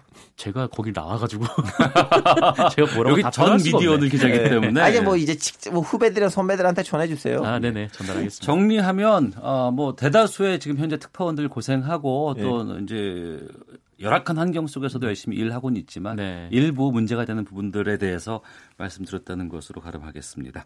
정상근 전 미디어오늘 기자, 자만 아메리카의 알파고 신하시 외신 기자와 함께 한 주간의 미디어 비평 마치도록 마치도록 하겠습니다. 두 분 말씀 고맙습니다. 예, 감사합니다. 헤드라인 뉴스입니다. 오늘 오전 11시 16분 강원 동해시 동쪽 해역에서 규모 4.3의 지진이 발생했습니다. 기상청은 이번 지진의 진앙지를 강원 동해시에서 북동쪽으로 54km 떨어진 해역으로 분석하고 강원 동해안 지역의 진도 4, 강원 산지와 경북 북동부 지역에서 진도 3의 진동이 감지됐다고 밝혔습니다. 트럼프 미국 대통령이 다음 달 25일부터 나흘간 부인 멜라니아 여사와 함께 일본을 국빈 방문합니다. 일본 정부의 스가 관방장관은 트럼프 대통령 부부가 방일 기간 나루히토 새 일왕을 예방해 궁중 만찬에 참석하며 아베 총리와 정상회담을 한다고 밝혔습니다. 민주당 홍영표 원내대표는 한국당이 5.18 망언과 세월호 망언을 한 의원들을 즉각 국회에서 퇴출시켜야 한다고 주장했습니다. 20명의 사상자를 낸 경남 진주 아파트 방화 살인 사건의 피의자 42살 안인득이 흉기 난동 과정의 행적에 대해 기억이 나지 않는다고 진술하고 있는 것으로 알려졌습니다. 김학의 전 법무부 차관을 둘러싼 의혹의 열쇠를 진 건설업자 윤중천 씨의 구속 여부가 이르면 오늘 결정됩니다. 굴뚝 자동 측정 기기가 부착된 전국 사업장들이 대기오염 물질 배출 허용 기준 초과로 낸 부과금이 최근 5년간 32억 원을 넘은 것으로 나타났습니다. 해군의 이함대 소속 신형 호위함인 경기함이 22일에서 25일 중국 칭다오에서 열리는 중국 국제 관함식에 참석합니다. 지금까지 라디오 정보센터 조진주였습니다. 이어서 기상청의 강혜종 씨입니다. 네, 먼저 미세먼지 예보입니다. 오늘 대기 확산이 원활해 전국의 미세먼지 농도 보통 수준을 유지하겠습니다. 오늘 11시 16분에 강원도 동해시 북동쪽 해역에서 규모 4.3의 지진이 발생했습니다. 해일 가능성이 없어서 피해는 거의 없겠지만 파악 중에 있고요. 서울과 강원도, 충북, 경북 일부 지역에서 유감 진동이 있었습니다. 특히 강원도에는 진도 4로 높게 나타났고요. 동해 해역 지진은 78년 이후 12회째입니다. 현재 흐린 날씨 날씨 보이고 있는데요. 구름 많다가 중부지방은 맑아지겠고 남부지방은 가끔 구름 많이 낀 가운데 빗방울 떨어지는 곳이 있겠습니다. 중북부 지역에서도 빗방울 떨어질 가능성이 좀 있습니다. 내일은 대체로 맑다가 중부 지역만 구름이 많이 끼겠습니다. 오늘 낮 기온 서울 18도, 대전 21도, 대구 16도 등으로 동풍이 유입되는 동쪽 지역의 기온이 상대적으로 낮겠고 서울도 20도에는 조금 못 미치겠습니다. 내일은 서울의 아침 기온이 10 도, 낮 최고 기온 20도 20도로 일교차가 내일과 모레는 크게 벌어지겠습니다. 대부분 지방의 대기가 매우 건조한 상태입니다. 화재 예방에 신경 쓰셔야겠습니다. 지금 서울의 기온은 16.1도, 습도는 42%입니다. 지금까지 날씨였고요. 다음은 이 시각 교통 상황 알아보겠습니다. KBS 교통정보센터의 박경은 씨입니다. 낮 시각 도로 위 교통량은 많지 않은데요. 다만 작업 구간들이 많은 만큼 주의 운전하셔야겠습니다. 중앙고속도로 춘천 쪽으로 굴지터널 추돌 사고 처리하고 있기 때문에 2차로가 막혀 있고요. 중부 내륙고속도로는 창원 쪽으로 감곡에서 충주 사이 두 개 차로 막고 작업하고 있는데요. 일대 정체가 상당히 심합니다. 감곡에서 충주까지 6km 구간 답답하니까요. 되도록 우회하시는 게 낫겠습니다. 호남고속도로 지선 논산 쪽으로 유성 부근 정체 작업 여파고요. 경부 고속 고속도로 부산 쪽으로는 한남에서 서초 부근 또 신갈에서 수원 쪽으로 밀리고 있고 이후로 비룡 분기점 진출 1차로입니다. 작업 때문에 일대 제속도 못 내고 있습니다. 더 가서도 황간휴게소 부근에서는 1, 2차로 막고 장애물 처리하고 있기 때문에 차로 변경에 유의하셔야겠습니다. 중부고속도로 남이 쪽으로 호법에서 모가 쪽으로 밀립니다. KBS 교통정보센터였습니다.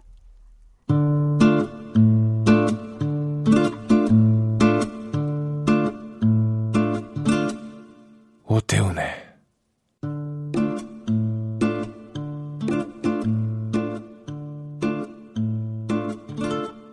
시사본부 네, 오태훈의 시사본부 듣고 계신 지금 시각 1시 27분 지나고 있습니다. 금요 초대석 시간인데요. 김학의 전 차관 수사에 대한 국민적인 관심이 뜨겁습니다. 이런 가운데 키맨인 윤중천 씨가 체포된 상태로 조사를 받고 있고 오늘 오후 3시에 아, 구속 어, 결정된다고 합니다. 청와대 대통령 기록관까지 이것 때문에 압수수색이 들어간 상황이기도 하죠. 시사주간지의 왕고참, 탐사보도의 베테랑 이러한 그 이름을 갖고 있습니다. 시사인의 정희상 기자와 함께 김학의 사건에 대해서 좀 말씀 나눠보도록 하겠습니다. 어서 오세요. 예, 안녕하십니까. 예. 정희상 기자가 김학의 사건을 언제부터 취재를 하셨죠? 예. 취재는 2013년 김학의 전 차관 네. 임명 과정에서부터 이제 쟁점이 됐지, 않, 됐지 않습니까? 예, 예. 이른바 온주별장 성접대사관 그때 알려진 사건. 예. 근데 그를 검찰에서 최종적으로는 무혐의 처분을 했잖아요. 예. 그 이후에 피해 여성들이 그건 아니라고 당시 박근혜 대통령에게 음. 일부가 탄원서도 내고 그러면서 살려달라고 네. 수사해달라고 했던 그 시점부터 예. 2013년 말부터 해서 2014년 집중적으로 취재를 했었습니다.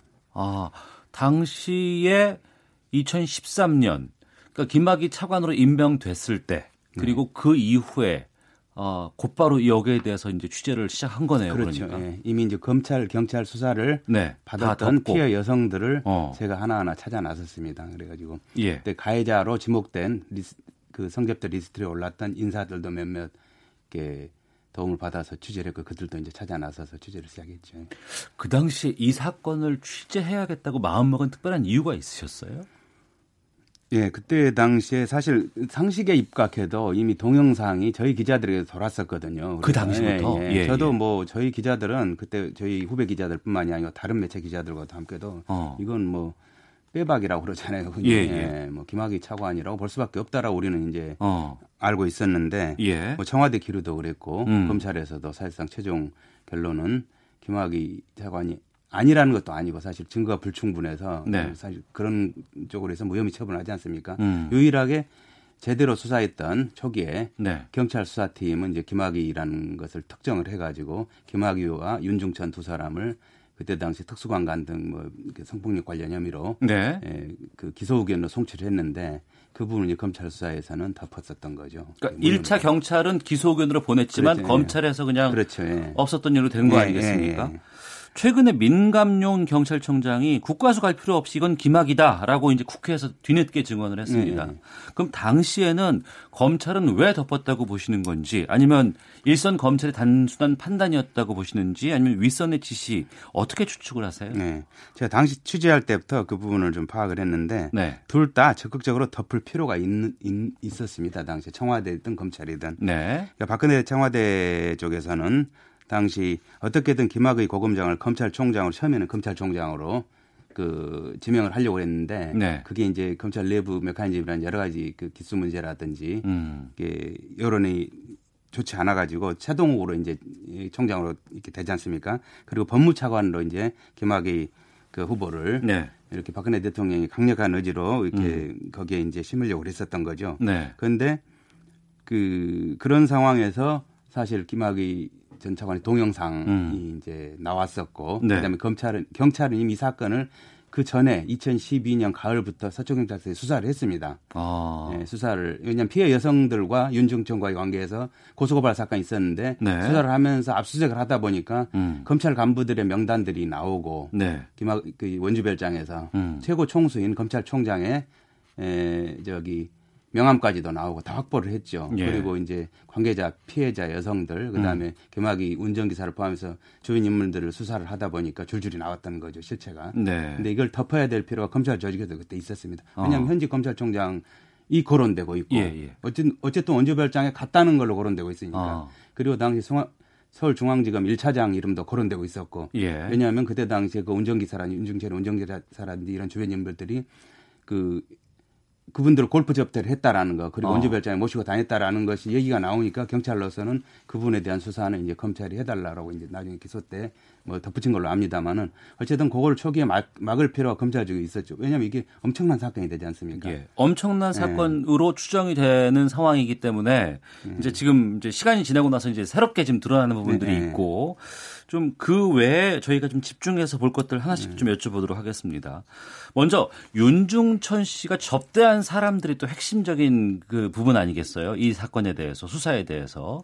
그런데 이 접대자 인원이나 명단도 당시와는 좀 조작된 의혹들이 있었다는 얘기가 들리던데 이 부분을 좀 말씀을 해주세요. 예, 예. 초기에 이제 경찰의 초동수사 당시에 네. 2012년 말이죠. 네. 초동수사 당시에 그 소영산 비교적 철저하게 이루어졌죠. 그때 에, 오픈된 공개된 사람이 사실상 김학의였죠. 왜냐하면 김학의 이전 차관은 동영상까지 이미 공개가 네네. 나와버렸으니까. 예. 그래서 김학의 씨 외에는 뒤섞어서 물타기 한 그런 명단들이 이제 놔둡니다. 김학의를 포함시켜서 소아무개라는 이제 어, 소위 말하는 검찰 고등검찰 그 고등검사장 한 명. 그러니까 그다음에 다시 정리할게요. 네. 그러니까 윤중천의 접대자 명단에 사람들 여러 가지 여러 분 여러 예. 사람의 이름이 있는데 거기에 예. 김학인 당연히 포함되어 있는 것이고 예, 예. 그 외의 사람들이 뒤바뀐 정황이 있다는 거예요. 예예예 예, 그렇죠. 초기에 그게 2월 달부터 뿌려졌습니다. 그리고 예. 기자들은 다 확인을 해가지고 그 사람들이 물어보기도 하고 그랬었는데 어. 그 중에서 이제 억울한 사람들이 들어 있었던 거죠.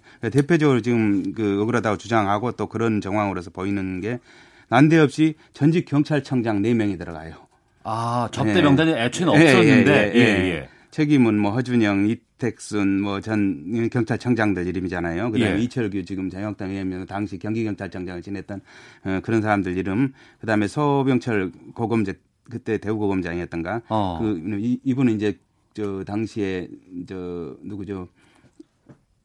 채동욱 검찰총장과 가까운 라인으로 돼 있었기 때문에 사실 네. 누군가가 이 이름 사실이 어. 아니라고 주장하는 사람들 그리고 그런 사람들의 이름을 같이 끼워 넣었다라는 것이 굉장히 좀 의혹이 있는 사건입니다. 리스트 작성과 유포 과정에서. 예. 그래서 저희가 추적을 했더니 어. 그 리스트가 이제 대검 범죄정보과 그리고 국정원과 관련된 네. 그쪽에서 나돌았다는 의심이 드는 정황들이 발견이 돼요. 그래서 저희가 이제 취재를 해 나가는 과정에서 국정원의 한 국장이 이미 여기 저기 출입을 하다가 예. 이제 이런 그 찌라시를 만들었다는 혐의로 음. 이 억울하게 들어간 피해자 중한명 이철규 전 경기청장이었거든요. 지금 자유한국당 예, 의원이죠. 예. 예, 당시에는 예. 이제 야인으로 있었죠. 이제 경기청장 어. 경찰청 정보국장을 지낸 상황이었는데 예. 이제 그분이 억울하다고 저를 찾아와서 같이 어. 진실을 밝히자 해서 같이 피해 여성들을 다 만나고 그다음에 리스트에 오른 사람들을 다 연락을 했습니다, 제가. 예. 그리고 수사 내용을 보았더니 어. 거기 10명 명단 중에서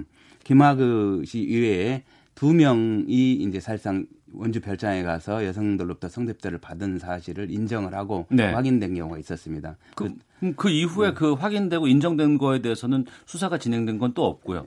그렇죠. 그 인정 본인한테 인정을 받았는데 그건 처벌을 하지는 않았었던 거죠. 인정이 어. 됐던 것은 이제 그 모 병원장 한 명하고 그다음에 음 정부의 그 감사원 쪽에 음. 한 간부 한 명이었습니다. 당시에. 네, 당시에. 그리고 아. 그 사람들은 이제 어 일단 경찰 수사 결과 경찰 조서 그러니까 수사 과정에서 진술을 했습니다. 내가 아. 거기 다녀서 그런 데 들어간 게 사실이라고. 알겠습니다. 김학의 씨는 자기는 그런 적 없다고 끝까지 안 나타났었고요. 음. 그리고 나머지 사람들은 천부당 만부당 한다고 그러면서 이, 이 리스트를 만든 자들과 퍼나른 자들을 고소고발하고 이럽니다. 예. 그 과정까지 이어지는 걸 제가 취재를 했죠. 지금 윤중천 씨가 체포 상태에 있습니다. 체포의 죄명은 사기, 알선 수재, 공갈 등으로 알려져 있는데요. 지금 그 오늘 아마 오후 3시에 구속력이 결정될 것으로 지금 판단되고 윤중천 씨의 수사가 김학의 사건에는 어떤 영향을 줄 것으로 보세요?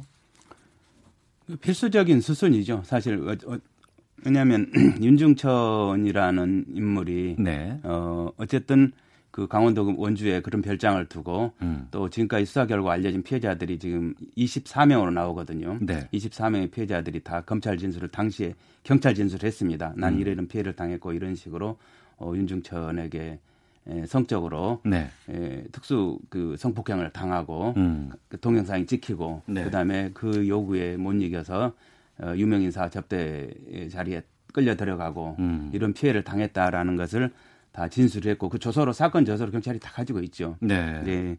그 내용들에 대해서 음. 실제로 덮었지만은 실제로 지금은 그걸 수사를 한 데서 당시 초동 경찰 수사기로는 굉장히 중요한 단서가 될 것이고요. 예. 그다음에 또 그 어쨌든 그 사건의 장본인은 어쨌든 윤중천으로부터 비롯된 거니까 윤천, 윤중천 씨를 음. 어, 수사를 함으로써 모든 게 이어지는 뭐 뇌물 사건이든 성 특수관관 성폭행에 사실도증이 개입됐던 네. 이런 부분이 가교 역할을 하는 어, 그런 인물이기 때문에 당연히 수사 수준에서는 음. 네, 지금 뭐 그런 식으로 이렇게 별건이라도 구속하면서 수사를 시작할 수밖에 알겠습니다. 없는 거로 봅니다. 그러니까 당시 경찰 수사는 잘 돼서 초동 수사가 검찰에 넘겼는데 검찰 수사에서는 수사 의지가 보이지 않았던 것으로 지금 밝혀지고 있습니다. 게다가 피해자들에게 무척이나 부적절한 방식의 조사가 당시 이루어졌다고 하는데 피해자를 통해서 여러 이야기 들으셨다면서요? 예, 예. 그 참 입에 담기 어려운 참 그런 얘기들이 일단 윤중천 씨가 당했던 것도 그러지만은 그 억울함을 검찰 경찰에 진술했을 때 특히 검찰에 넘어갔을 때는 네. 어 24명의 그 여성 피해자들이 다시 검찰 조사를 받잖아요. 경찰에 네. 조사를 다 받았는데 네. 그분의 사실 확인하거나 더 보강을 하거나 음. 검증을 하거나 이런 것보다는 그 강간이 아닌 합의성 성관계로 유도를 하는 그런 진술들을 자꾸 요구하는 분위기. 검찰이 유도를 했다. 예, 예, 예. 예. 그리고 이제 그 어떻게 보면 지금 우리가 얘기하는 음. 피해자다움을 강요하는 그런 거 있잖아요. 네. 왜그 어, 윤 씨가 돈을 노리고 윤 씨에게 당신 접근한 거 아니었냐 돈을 노리고 꽃뱀인 거 아니냐 윤 씨는 꽃뱀이라고 주장하는데 네. 라고 하면서 그 왜 그런 음, 소위 말하는 그 합의한 관계가 아니라면 왜 바로 뛰쳐나와서 신고하지 않았느냐 뭐 이런 식의 에, 그 피해자답지 않다 뭐 이런 형태로 해가지고 그 피해 여성의 수치심을 유발해서 움츠러들게 만드는 그런 수, 사 방식 그런 속에서 여자들이 수치심을 많이 느끼고 네. 그 합의를 또 유도하는 그러니까 뭐 그런 얘기도 나왔지 않습니까? 음. 당신 얼굴 뭐 얼굴도 반반에 잘생겼는데 잊어버리고 살지 뭐 이런 식으로 얘기하는 검찰 소관이라든지 네. 뭐 이런 그 진술에 대한 그 피해자들의 그 예, 불만과 고충 도로가 많이 있었지요 저한테. 음. 그 저희 수요일에 아는 경찰이라는 코너가 있습니다. 거기서 이제 이 김학의 사건이 어떻게 진행이 될 것인가에 대해서 이제 전문가분들에게 좀 여쭤보면 이 성폭행이라든가 이 성폭력 관련된 증거를 찾아내기가 쉽지 않을 수도 있다라는 얘기들을 걱정들을 좀 하시거든요. 정희상 기자가 이 피해자분들 많이 만나시고 나서 또 이분들이 그 당시에 어떠한 것 때문에 여기까지 가게 될 수밖에 없었는지에 대한 것들을 많이 좀 취재를 해 보셨다고 들었습니다.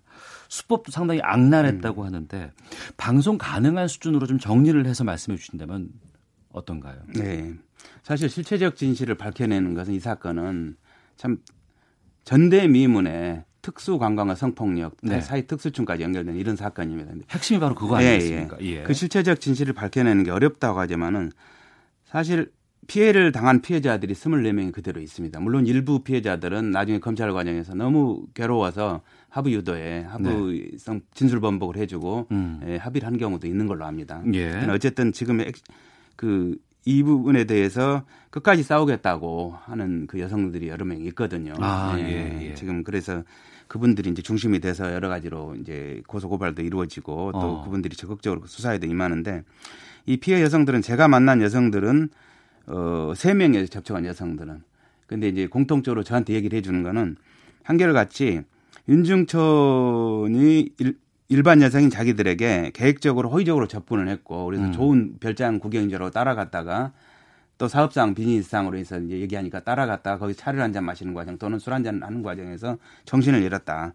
그리고 어 나중에 보니까 약물을 사용해서 음. 정신을 잃게 하고 그거를 그 강간하는 장면, 성폭행하는 장면을 동영상으로 찍었더라. 네. 동영상으로 찍어서 보여주면서 이걸 만약에 밖에 나가서 이런 일을 발설하면 이걸 당신 가족에게나 주변 지인에게 알리겠다라고 협박을 하고 어. 그다음 내 주변에 누가 있는 줄 아, 내 뒤에는 아주 거물이 있다라고 하면서 이제 김학의 당시 공자 암시하는 듯한 음. 거물 검사들이 있다 이런 식으로 어 과시를 하고 네. 협박을 하고 그러면서 한결같이 자기들을 땅꾼 앞에 뱀 신세로 만들었다. 그러니까 땅꾼 앞에 뱀 신세. 예, 예. 왜 일반인 뱀 같은 경우 일반인들이 접근을 하면 이제 건드리면 공격을 하지 않습니까? 무섭죠. 근데, 예. 예. 근데 땅꾼은 땅꾼 앞에서는 뱀이 아주 죽은 것처럼 그냥 어. 숙여버리고 이렇게 바로 잡혀주고 그렇지 않습니까? 예. 이제 그렇게 표현을 하더라고요. 그러니까 음.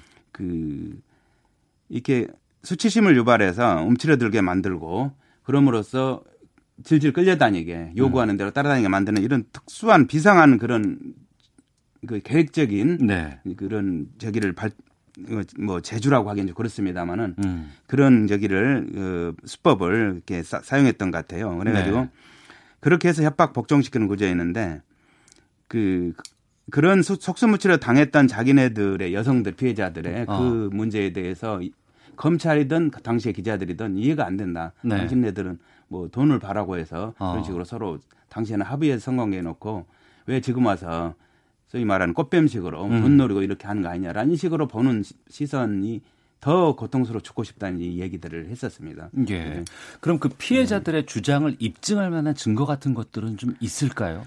1차적으로 피해자 진술의 일관성들, 그다음 공통점을 볼 수 있는 건 경찰이 피해자 전원을 조사를 한 진술 조서가 있고요. 아, 당시에 경찰이 당시 진술 조서. 예, 예, 그다음에 2012년에 경찰이 압수수색을 했습니다. 음. 그리고 그 뒤로도 압수수색을 했고요. 네. 어, 별장 그 사건 현장에 대해서 음. 거기에서 당시에 마약이라든지 마약류 관련 그다음에 그 과학적 저 성적 악대를 하는 네. 이런 여러 가지 기구들이 있지 않습니까? 예, 이런 예. 것들이라든지 예, 그다음에 뭐 명함 어. 여러 가지 또 동영상 이런 네. 것들 처음에는 동영상 발견되지 않았죠. 예. 그 동영상 나중에 이제 그 윤중천 씨가 몰던 차에서 나온 건데 어. 나중에 동영상들도 확보되고 예. 그런 거기 때문에 사실 초동 수사에 있어서 확보할 만한 것은 많이 확보했던 것 같아요. 그러면 그것은 음. 경찰에 지금 갖고 있겠군요. 초동 수사를 자료들을 그 부분을 검찰에 넘겼다는 얘기도 하고 검찰에서는 뭐가 누락됐다는 얘기를 하는데 네. 지금 새 수사팀이 의지를 가지고 그 부분을 확인을 하면 될 것 같고요. 음. 사실 근데 이제 하나의 벽이 있는 게 나중에 네. 이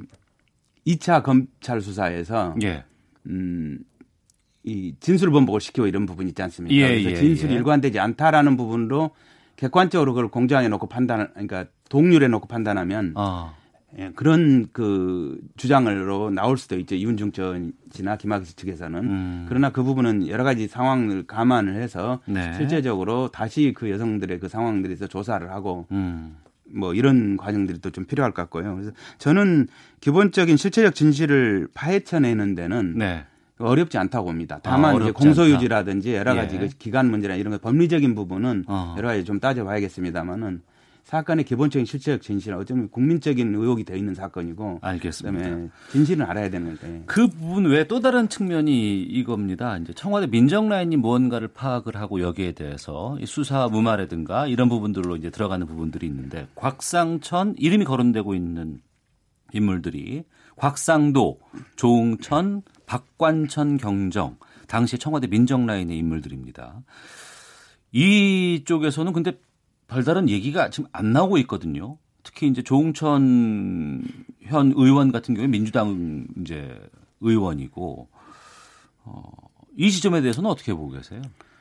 저는 가장 중요한 건 실체적 진실을 밝히는 그 사건 수사고요. 그 다음에 이제 그때 당시에 그 사건을 덮거나 예, 김학의 전 차관에 대해서 이렇게 이제 어디 보면 비호를 하면서 이렇게 사건을 덮고 또 그 이후에 수사를 초기에 제대로 하려고 했던 경찰 수사팀을 자천성 전보를 시키고 이제 불이익을 줬던 이, 이 세력이 있을 거 아닙니까? 네. 그 부분은 어쨌든 당시에 박 대통령의 박근혜 대통령 확고한 듯이 음. 초대 법무부 차관은 적어도 김학의를 기용한다라는 거 아니었습니까? 예. 무슨 수를 써도 기용한다고 해서 무슨 수를 써도 기용을 했어요. 음. 4월 3월 13일인게 기용을 예. 하잖아요. 근데 그 전에 이미 2월 달부터 김학의는 명단에 나돌았고 동영상에 음. 나돌고 있었고 그리고 보고가 됐다는데도 기용을 합니다. 그게 박 대통령의 의지였죠. 네. 그러니까 그렇게 법무부 차관에 임명했는데 이게 이제 문제가 터진 거 아닙니까? 언론에서도 그 김학의 그 성접대 동영상이 나돈다라는 것들이 예, 나오고 예, 예. 부적절하다는 게 터지니까 음. 이게 이제 그동안 내사를 했던 그리고 그 동영상 수사를 했던 초기에 입수를 했던 경찰의 의심을 이제 눈초리를 보낸 거죠. 그때 당시 박 정권에서는. 그래서 그 상황에서 곽상도 민정수석이 어쨌든 경찰 수사 내사진을 예, 이 부분에 대해서 이제 마크를 하지 않습니까? 그러면서 지시를 하고 그러면서 그 과정에서 어, 이 수사를 제대로 하려고 했던 사람들이 처벌을 받는 거죠. 네, 네. 그때 당 불이익을 청와대 수사팀장 예. 라인을 통해서 이제 불이익을 주기 위한 것들 예, 좌천성 뭐 처벌을 하는 그러면 그 부분인데 그러니까 최근에 그 청와대가 수사를 방해했는지를 음. 밝히기 위해서 이제 대통령 기록관을 지금 압수수색했습니다. 음. 박근혜 정부 당시에 민정수석실 자료에서 좀 유의미한 결과물 같은 것들이 나올 수도 있다고 보세요? 그러니까 그 거기에는 네. 그 소위 말하는 이제 유법행위의 단서가 될 만한 형태로 들어있지는 않을 겁니다. 일단 기록을 대통령 기록물에 예, 그렇게는 않을 거라고 상식적으로 그렇게 처리는 하지 않겠죠. 예. 그러나 어쨌든 그 정황상 개입을 했다라는 거 어. 본인들이 부인을 하지만 개입했다라는 것도 를 보여주는 네. 내용들은 네. 있을 거라고 보고요. 어. 그다음에 오히려 이제 그 그런 활동을 그 소위 말하는 이제 경찰 수사를 이렇게 막고 또 좌천시키면서까지 박근혜 대통령이 확고한 뜻이었던 김학의를 무리하게 법무차관으로 지명하기까지 예. 여러 가지 기관 간의 협조도 활동도 있지 않습니까? 아, 예, 일단 예. 경찰에 가서 또 수사 진행 상황을 파악을 했고 어. 또저 뭐죠 국과수에 가서 경찰이 의뢰했다는 음. 소위 말하는 그 성문 분석이라든지 이 동영상 인물이 에, 김학의 목소리가 맞느냐 예. 또는 동영상 에, 그 인물이 김학의 모습이 맞느냐 음. 영상 분석, 성문 분석 같은 경우에 대해서 확인을 했다지 않습니까? 예. 그런 과정들이 나오고 있기 때문에 종합적으로 조사를 하다 보면 음. 어떻게 부, 부적절하게 개입을 했고 또 인사상에 있어서 어떤 압력을 가해서 소위 말하는 이제 지금 그 직권남용 혐의에 대해서 지금 고발이 돼 있는 상태 아닙니까? 곽상도 음. 민정수석 같은 경우는 그런 것은 어 쉽게 수사상 뭐 이렇게 혐의를 밝혀낼 수 있으리라고 봅니다. 알겠습니다. 네. 혐의를 쉽게 밝혀낼 수도 음. 있다고 말씀하시는데 음. 김학의 사건에 대한 제대로 된 수사를 많은 국민들이 원하고 있습니다. 이것이 왜 제대로 된 수사 필요하다고 보시는지 말씀해 주시죠. 그러니까 사실 한국의 권력층 특권층의 부패와 성추문 참 어제 오늘 일이 아닌데 그게 번번이 덮이고 하나의 그 설로만 남고 이랬지 않습니까? 근데 지금 네. 우리 국민들이 많이 지쳐 있습니다. 사실 이 김학의 사건은 원조 미투 사건이에요. 그것부터 미투 사건에서 이게 다뤄졌어야 될 사건인데 네. 늦어 한참 늦었다고 생각합니다. 음. 무엇보다 이제 공익과 뭐 정의 대변자라는 게 우리가 검찰을 얘기할 때 그렇게 얘기하지 않습니까? 예. 근데 이제 그런 그 공익의 대변자인 그리고 자처하고 국민도 그렇게 바라보는 검찰 음. 조직이 간부들이 참 추악한 그런 이 성적인 부분에 있어 범죄라든지 만행 이런 것들을 저질러 놓고도 그걸 눈 감고 넘어간다면 네. 그건 우리가 흔히 말하면 이게 나라냐라는 측면에서 나라가 아니죠. 음. 사실 정상적으로 나라를 만든다는 측면에서도 그리고 그 조직이 그 공적인 조직 검찰 조직이 다시는 이런 불미스러운 일로부터 벗어나기 위해서도 이건 제대로 된 진실 규명과 처벌이 반드시 필요하다고 봅니다. 알겠습니다. 네. 수사가 좀 구체적으로 진행이 되면 또 그때 다시 좀 모셔서 말씀을 좀 들어볼 시간이 있을 것 같고요. 오늘 설명해 주셨던 사건을 포함해서 여러 가지 중요한 사건들의 취재 이면 담은 책도 곧 출간하신다고 얘기를 들었습니다. 예, 뭐 김학의 사건과 검찰 검사 스폰서 문제, 예. 그다음에 제가 이제 뭐 그 조이팔 주수도 등 다단계로 인한 피해들이 않습니까? 어, 큰 사건들이에요. 예, 그 사건들은 네. 제가 이제 그 탐사 추적을 해서 예, 특종들도 많이 했었고 근데 그런 것들 그다음에 뭐 좀 역사적으로 보자면 이제 박정희 정권 시대 중앙정부 부장들의 비참한 말로들도 음. 이제 추적을 했었고 김영욱 사건이라든지 그래서 한국 현대사에 있어서 감춰진 사건. 그다음에 최근에 뭐 지금 나경원 나오면. 어, 나경원 의원 예, 예. 은 이제 원내대표입니다. 그 2011년에 억대 1억 억대 피부 클리닉 사건 있었지 않습니까? 예, 그걸 예, 제가 예. 추적 보도를 했었습니다. 아. 그래서 그런 부분들 화학 클리닉 출입 진실 이런 것들을 이제 다 묶어서 담은 책입니다. 그래서 한 달 뒤쯤에 나오는데. 예. 알겠습니다. 나오면 예. 좀 소개를 좀 해주셨으면 예, 좋겠습니다. 자, 김학의 사건 지속적으로 취재해온 시사인의 정의상 기자와 함께 금요 초대석 마치도록 하겠습니다. 오늘 말씀 고맙습니다. 예, 감사합니다. 오태훈의 시사본부는 여러분의 소중한 의견을 기다립니다. 짧은 문자 50원, 긴 문자 100원의 정보 이용료가 되는 샵 9730, 우물정 9730번으로 문자 보내주십시오. KBS 라디오 앱 콩은 무료입니다. KBS 라디오 오태훈의 시사본부. 지금 여러분은 대한민국 라디오 유일의 점심 시사 프로그램을 듣고 계십니다. 네, 한 주 동안의 스포츠 이슈를 정리하는 시간 관전 포인트 스포츠 평론가 최동호 씨 연결되어 있습니다. 안녕하십니까? 예, 안녕하세요. 예. 손흥민 선수의 대활약으로 토트넘 챔피언스리그 4강에 올랐는데 아약스와 결승 진출 다투죠? 어, 예, 맞습니다. 아약스 하면 네덜란드 프로축구의 그 전통 있는 팀이거든요. 예. 이 손흥민 선수가 이 토트넘을 유럽 축구연맹급 챔피언스 리그 4강으로 이끈 주역입니다. 음. 이 8강전 두 경기에서만 3골을 터트, 터트렸으니까 뭐 당연하겠죠. 1, 2차전 합계해서 이 토트넘과 맨체스터 시티가 4대4 동점을 이뤘는데 원정 경기 다득점에서 앞서서 토트넘이 4강에 올라갔고요. 자, 네. 말씀드린 대로 이 4강전에서 네덜란드의 아약스와 만나게 됐습니다. 이 아약스도 이 레알 마드리드하고 유벤투스를 꺾고 올라온 만만치 않은 팀이거든요. 어, 그런데 좀 아쉽게 됐습니다. 손흥민 선수가 어제 8강 2차전에서 경고를 받아서 경고 누적 때문에 4강 1차전에서는 뛸 수 없게 됐습니다. 네. 어제 두 골을 손흥민 선수가 몰아넣는 활약을 과시했는데 예. 이 맨체스터 시티 팬들이 얼음처럼 굳어버렸다는 얘기를 들었어요. 어, 예, 그렇습니다. 어제 2차전이 맨체스터 시티 홈 경기였거든요. 예. 때문에 맨시티, 그 줄여서 맨시티라고 얘기를 하고요. 이 맨시티 팬들의 응원이 대단했습니다. 더군다나 1차전에서 손흥민 선수가 결승골 터뜨렸기 때문에 손흥민 선수가 공만 잡으면 이 맨시티 팬들의 이 손흥민 선수를 향한 엄청난 야유가 대단했었거든요. 네. 자, 이런 분위기 속에서 먼저 맨시티가 전반 4분에 선제골 터뜨리니까 이 경기장 분위기가 더욱 뜨거워졌는데 자 그런데 전반 7분하고 10분에 손흥민 선수가 골을 터트리는 순간 이 맨시티 팬들이 마치 충격을 받은 듯이 얼음처럼 굳어버리면서 조용해지기도 했었죠. 자, 그리고 그 이후에 손흥민 선수가 공을 잡을 때마다 더 큰 야유가 나오기도 했었고요. 예. 자, 이만큼 손흥민 선수를 의식한다는 얘기가 될 수 있겠고요. 이 어제 경기에서 경기장에 이 태극기를 흔들면서 손흥민 선수를 응원한 팬이 있었거든요. 예. 자, 경기 끝나고 난 뒤에 손흥민 선수 음. 어, 이 태극기 흔든 팬에게 어, 다가가서 자신의 유니폼을 전달하기도 했습니다. 예. 앞으로 태극기 흔드는 팬들이 많이 늘지 않을까 싶기도 하고요. 그렇게 되겠네요. 예. 네. 자, 국내로 가보겠습니다. K리그가 내년부터 동남아 쿼터를 신설하네요. 어, 예, 그렇습니다. 인천 유나이티드의 이 베트남 선수 콩푸엉 선수가 뛰고 있죠. 이 콩푸엉 휴가라고도 할 수 있겠는데 이 프로축구 연맹이 어제 이사회에서 이 동남아시아 쿼터를 신설해서 내년부터 적용하기로 한 겁니다. 이 K리그 구단은 현재 이제 국적에 상관없이 외국인 선수 최대 3명 그리고 아시아 쿼터 한 명이 있거든요. 네. 그러니까 현재는 모든 이제 4명의 외국인 선수인데 여기에다가 동남아 쿼터 어, 한 명을 추가해서 최대 다섯 명까지 외국인 선수를 보유할 수 있게 된 겁니다. 왜 이 동남아시아 쿼터를 늘렸냐? 이 콩푸엉 선수 때문이거든요. 어. 이 콩푸엉 선수에 대한 베트남 팬들의 관심이 워낙 뜨거워서 이 베트남 현지에서 K리그에 대한 관심이 높아진 겁니다. 네. 그러니까 여기에 프로축구 연맹이 발빠르게 대응을 한 거고요. 어, 중계권 판매를 포함해서 이제 K리그가 동남아 시장을 개척하겠다 이런 의도의 포석이다 이렇게 볼 수가 있겠죠. 네. 메이저리그 유현진 선수는 부상자 명단에 올라 있는 상황인데 큰 부상은 아니라고 들었습니다. 예. 모레 등판한다고요?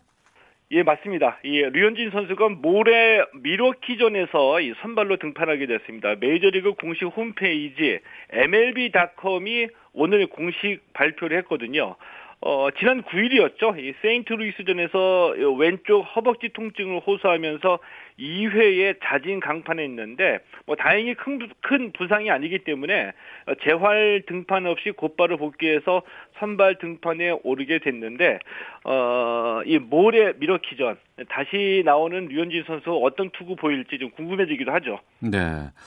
텍사스의 추신수 선수는 어제 맹타 휘둘렀다고 하는데 결승 타점 기록했네요. 예, 맞습니다. 어제 LA 에인절스전이었었거든요. 1번 타자 좌익수로 선발 출전했고요. 이 3타수 2안타 2타점 기록했습니다. 타율이 3할 4푼 5리나 됩니다. 5회 1사 2, 3루에서 2타점 3루타를 터뜨리기도 했거든요. 이 텍사스가 5대 4로 이기고 4연승을 달렸고요. 어, 또 한 명의 메이저리거죠. 이 템파베이의 최지만 선수.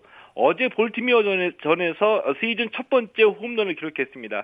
이 3회 솔로 홈런 포함해서 2타수 2안타로 시즌 타율 2할 9푼 3리를 기록했습니다. 네.